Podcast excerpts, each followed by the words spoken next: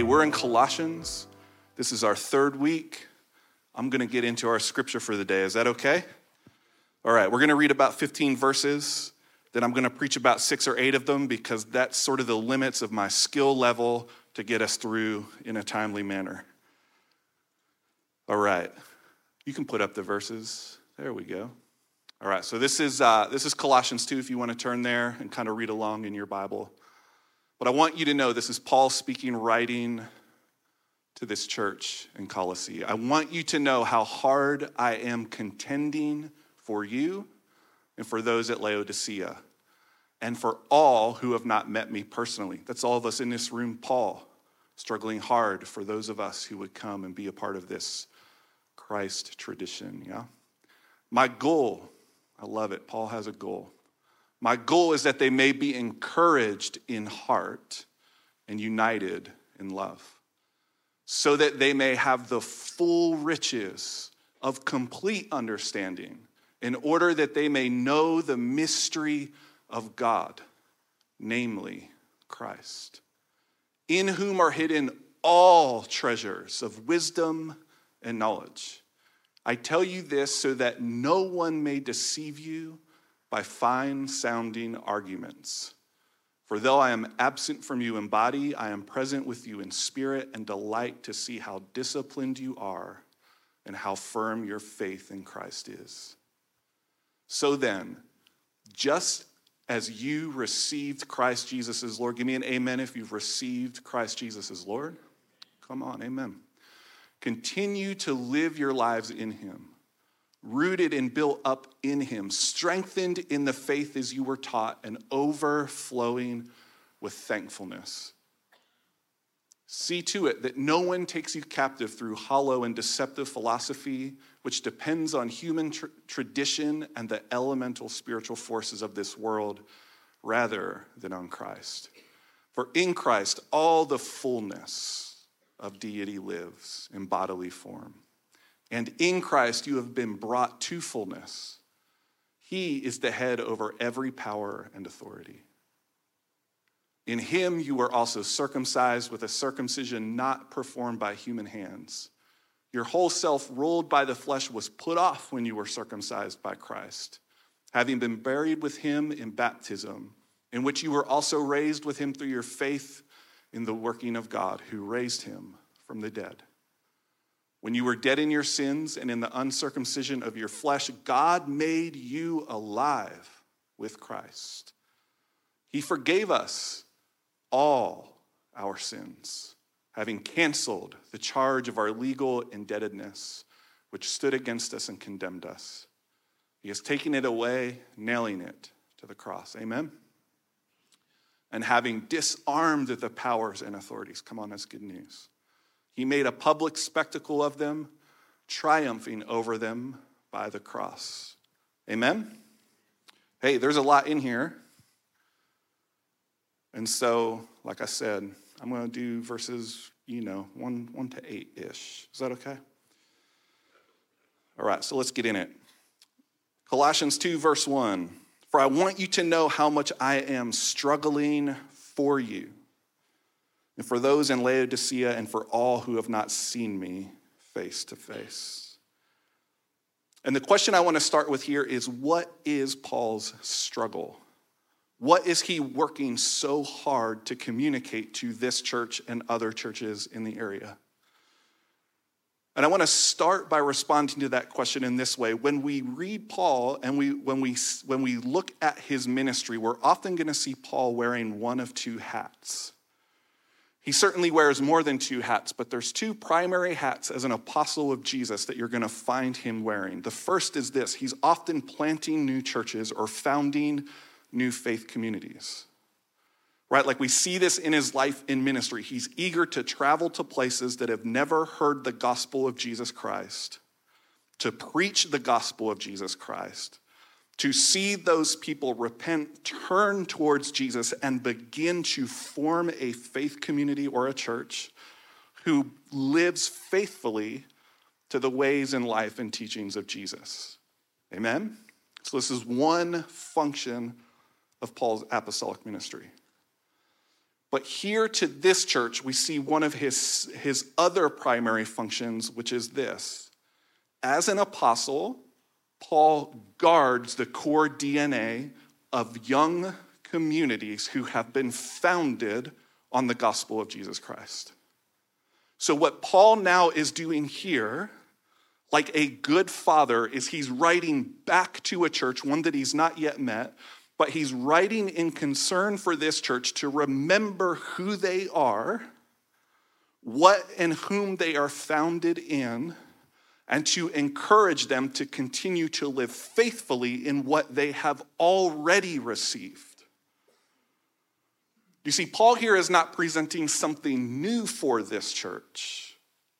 He is reminding them to stay faithful and steadfast in what they have already heard and received.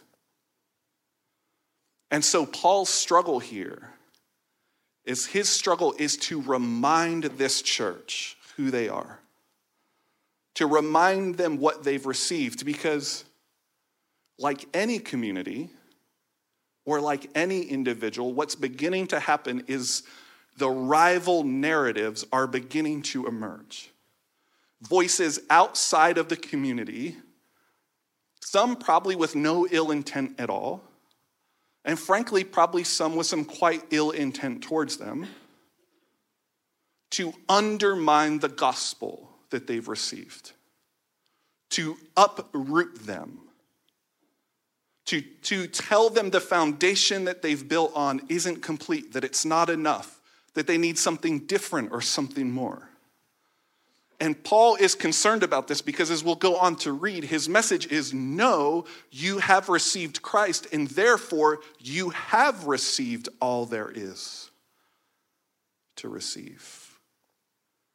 That you, you don't want to be swayed by these rival voices and these, these other narratives that are communicating how the world works and therefore how you are to live. You have received Christ, and Christ informs who you are, how you live, how we respond.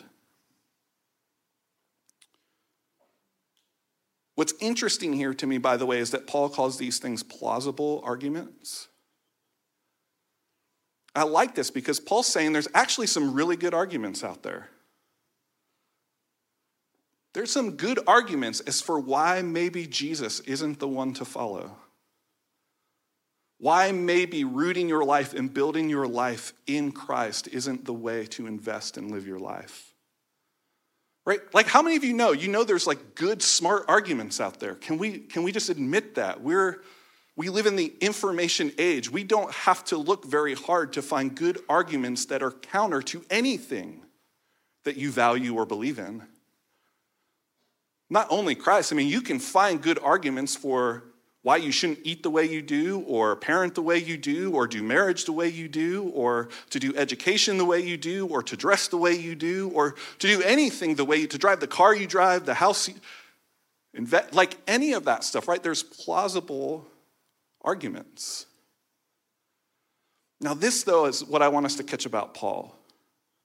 Because I think so often what we think of about Paul, and this isn't wrong to think this about Paul, is that he's a brilliant thinker and brilliant debater. You know, like Romans is a really good argument.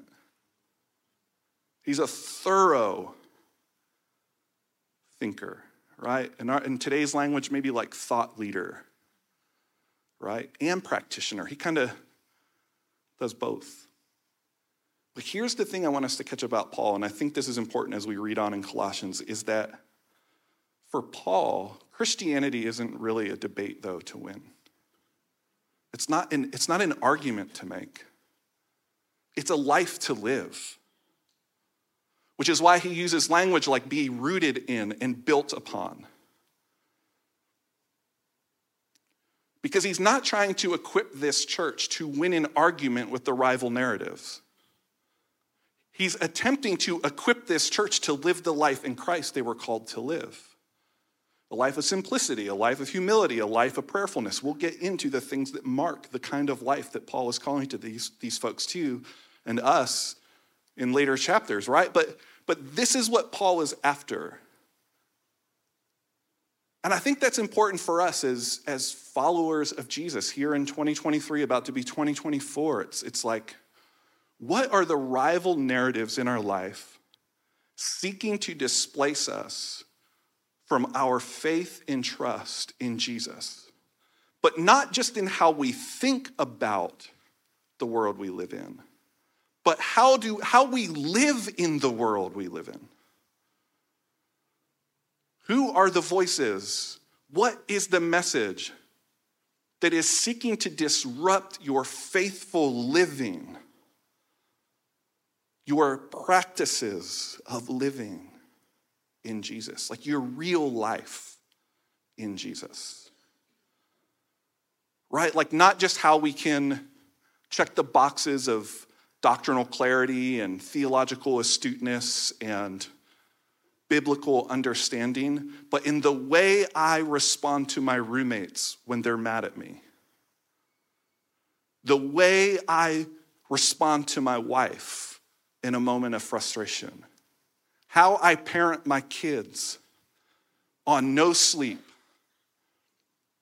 And they need someone to help regulate them, and I can't even find the way to regulate myself. Like, how? right? Like, amen. Come on. These are the things that Paul is getting to the heart of.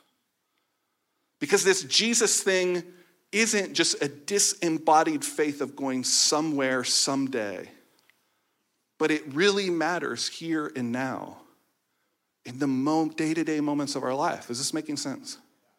And so, this is Paul's struggle. This is what he's working hard for. And then in Colossians 2 2 to 4, he, he says this I want their hearts to be encouraged and united in love, so they may have all the riches and assured, assured understanding, and have the knowledge of God's mystery, that is Christ Himself, in whom are hidden all the treasures of wisdom and knowledge. I am saying this so that no one may deceive you with plausible arguments encouraged. I want to highlight that word for a moment because this is such a good spiritual leadership word. And whether you're leading in ministry or leading in your home, encouragement would be a really good strategy for you to pick up. Encouragement. I want you to be encouraged. Think about what it feels like to you when you are encouraged. It doesn't feel like condemnation. It doesn't feel like someone pinning you in a corner. It doesn't feel like someone drilling down on the guilt and shame that you feel and making sure that you feel every ounce of guilt and shame that you need to feel. It's not someone bringing a word against you. It's someone bringing a word for you, to you, reminding you who you already are and why that matters to you. Encouragement. Encouragement is a great tool for us in our friendships. Are we an encourager of our friends? Do we remind them who, we, who they are? In our dating relationships, in our living situations, in our marriages, in our parenting, do we remind the people cl- closest to us who they are? That's what Paul's doing here. He's reminding this church who they are in Christ. Do we remind the people within our sphere of influence who they are in Christ? Because this is the stuff we guard. Can I take a parenting detour? Of course, in parenting, we instill our kids with a sense of purpose and meaning with a sense of values and principles, with a sense of discipline, with a sense of resilience. You can do hard things. You can get back up after you fall, right? Like we instill, that's the apostolic or fatherly function of that ministry. We instill those things into our children. And we must learn to remind them who they are in it. Not bring accusation against them when they don't live up to it, but to remind them who they are. One of my favorite things that my youngest son is starting to do is every once in a while he'll just pause and he'll say to me or my wife, he'll, he'll say, I'm the kind of person who. He's, he's seven. And I love this for multiple reasons. One, I love it because of it's it's a it's like pretty good emotional awareness for that age. I'm the kind of person who, and he'll say, feels this. Or I'm the kind of person who likes this. Or I'm the kind of person who does this. It's good awareness. I like it because it's good differentiation. Part of what he's recognizing is he's not like his brother or his parents in every way, in all ways. And he's in an environment where that's acceptable. Differentiation is acceptable. Parents.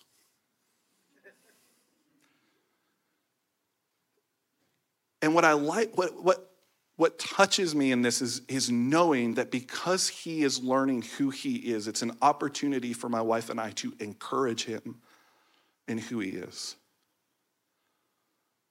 And so, in the life of a seven year old, that maybe failing on the soccer field is something that he might have big feelings about. I'm the kind of person who feels big feelings. And if you've ever played sports, then you know there might be a coach who might shut down the feeling of big feelings because feeling things might be unacceptable in that environment. And so to have, right, that's the counter narrative, isn't it? See, in one environment, it's okay for him to feel big feelings and be the kind of person who feels. In another environment, it may not be okay. And so now, as parents, what we have the opportunity to do is to remind him as that counter narrative comes, is to say, Yes, you are a person who feels. And that's a beautiful part of how God made you. And you don't have to listen to this other voice. We get to encourage them. And that's what Paul's doing here. You are the kind of people who have received the gospel of Jesus Christ, have rooted your lives in that revelation, have begin, began to build your lives in this community around all that that revelation means. And now there are counter and rival narratives coming at you, seeking to displace you from this. And I'm writing back with great struggle and concern to say, no, stay rooted, stay steadfast, keep doing it.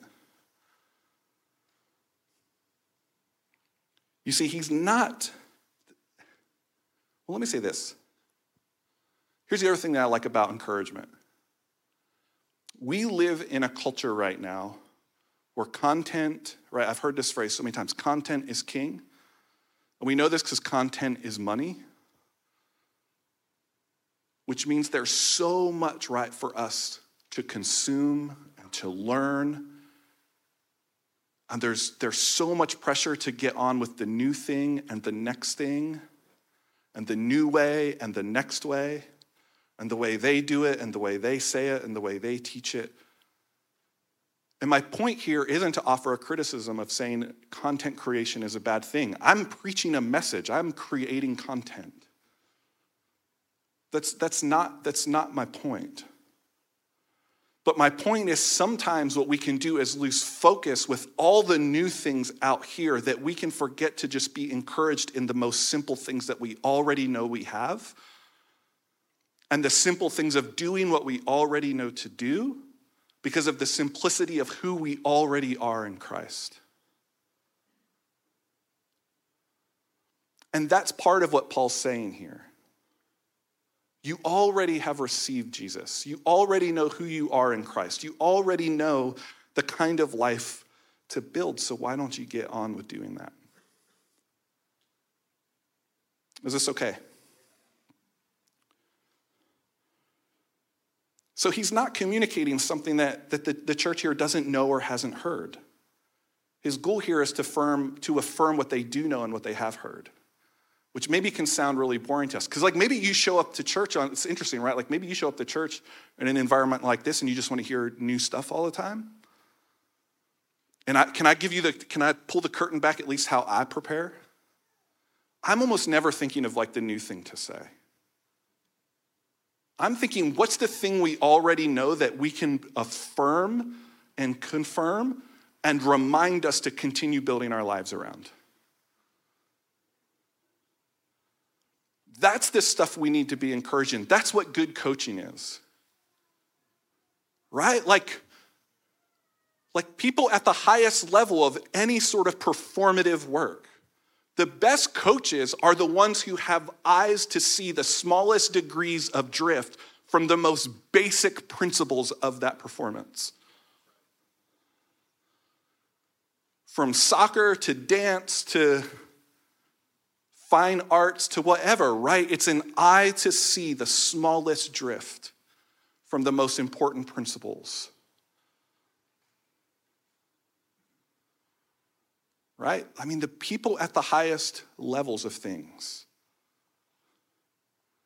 You know, some of us, when we go to the gym, it's like you, just squatting, like just getting a bar on your back and getting down and up is a win. But if you're doing that at the highest level, having a coach who doesn't give you a new technique, but having a coach who can see the drift of your feet and your toes and your hips and your back and all those sorts of things like really matters, right? As you begin to load that thing with all kinds of weight. And that's what Paul's doing here. He's like, I'm watching for the small ways that a community can drift because the weight of the world is out there and is coming. And if you drift a little bit, you may lose a load bearing capacity.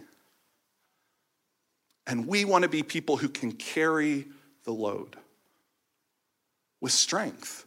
Not necessarily as a burden, but because in Christ we have a capacity to carry and be in life. Yeah? All right.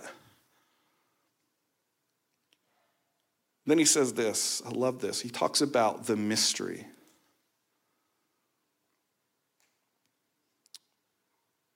Talks about the mystery being Christ. And then he says, all the treasure in that mystery is Christ. And this is where it really I think hopefully connects for us.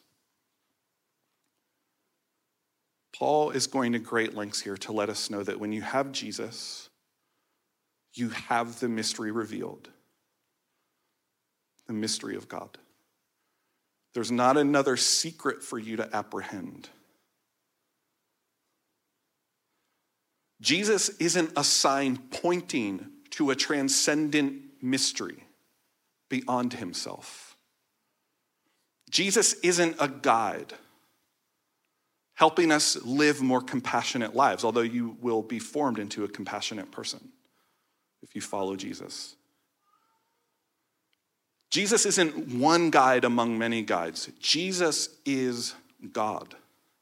Right? We read it. Full deity and full humanity dwelt in bodily form in Jesus. Jesus is the mystery revealed which means Jesus is the treasure. Which means the question for us is how different would you live if you knew there were a million dollars in your bank account? Because all the spiritual riches of Christ are in your bank account. So, what does that mean for us as followers of Jesus? How differently do we shape our lives knowing that the full riches of Christ are in our account? How differently do we root our lives? How differently do we build our life knowing that what we're building on is enough? Building on Christ, it's enough. And yes, the wind will come. And yes, the rain will come. And yes, life may bring tragedy and hardship.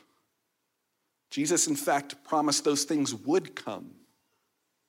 And those things coming aren't a reason to listen to the rival narratives and move on from Jesus.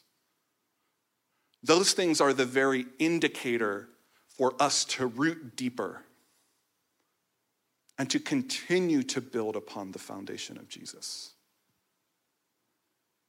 And so the invitation for us this morning is what do I do to continue rooting my life in Christ? What do I do to continue to build my life upon Jesus. It might be different for all of us. But as we close, what I want to do is I want to I want to flash back because there's a verse in chapter 1 that talks about Christ the mystery. And Paul says it this way. I think it's in verse 28 of chapter 1. He says, "Christ in you, the hope of glory." That when he talks about the mystery being revealed, in chapter 2, he says Christ. He shorthands it Christ, Jesus. In chapter 1, he kind of says it in this, in this way. He says, Christ in you, the hope of glory. The band can come. I know it's a little shorter than I normally go. Sorry. So what happens when I limits, y'all? I'm learning six or eight verses.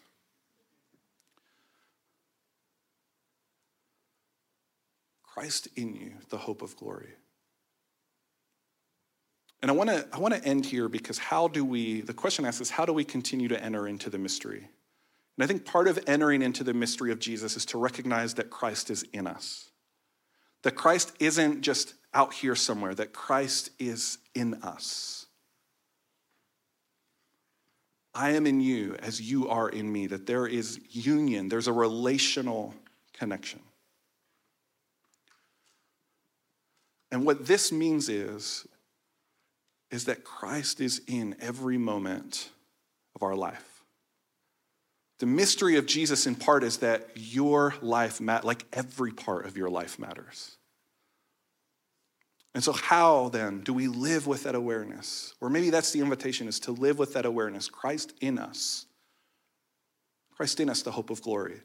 But it's this hope of glory part that's so amazing because what it means is that, is that whatever is going on in your life right now isn't the final word. Christ is the final word. Christ is the hope of glory. The hope that things will find healing and restoration is that Christ is in you, the hope of glory, the hope of healing and transformation. In fact, I want to talk about suffering and I know this hasn't really been a message about suffering, suffering but I, I just feel this on my heart right now that, you know, like Christ in you, the mystery of Christ in you is this is that if you are suffering this morning, Christ is in you, suffering your suffering. Christ is in you, experiencing your experience. And that's good news because the good news of that is whatever suffering you are suffering, one, you're not alone. Christ suffers it with you. Christ is not distant from you or afraid of your suffering. No, Christ is suffering it with you. And that suffering won't have the final word. That there will be healing, that there will be restoration. There will. Some of the early church fathers said it this way that Christ became what you are, that you might become who Christ is. That's the hope of glory. That's the mystery of God, revealed to us in Jesus, now available to all of us. God became what you are, what we are, so that we might become who God is. So, two, six, and seven. As you therefore have received Christ Jesus the Lord, continue to live your lives in Him, rooted and built up in Him, and established in the faith, just as you were taught, abounding in thanksgiving. So here's the encouragement this morning continue to live your life in Jesus as Jesus lives his life in you. Amen.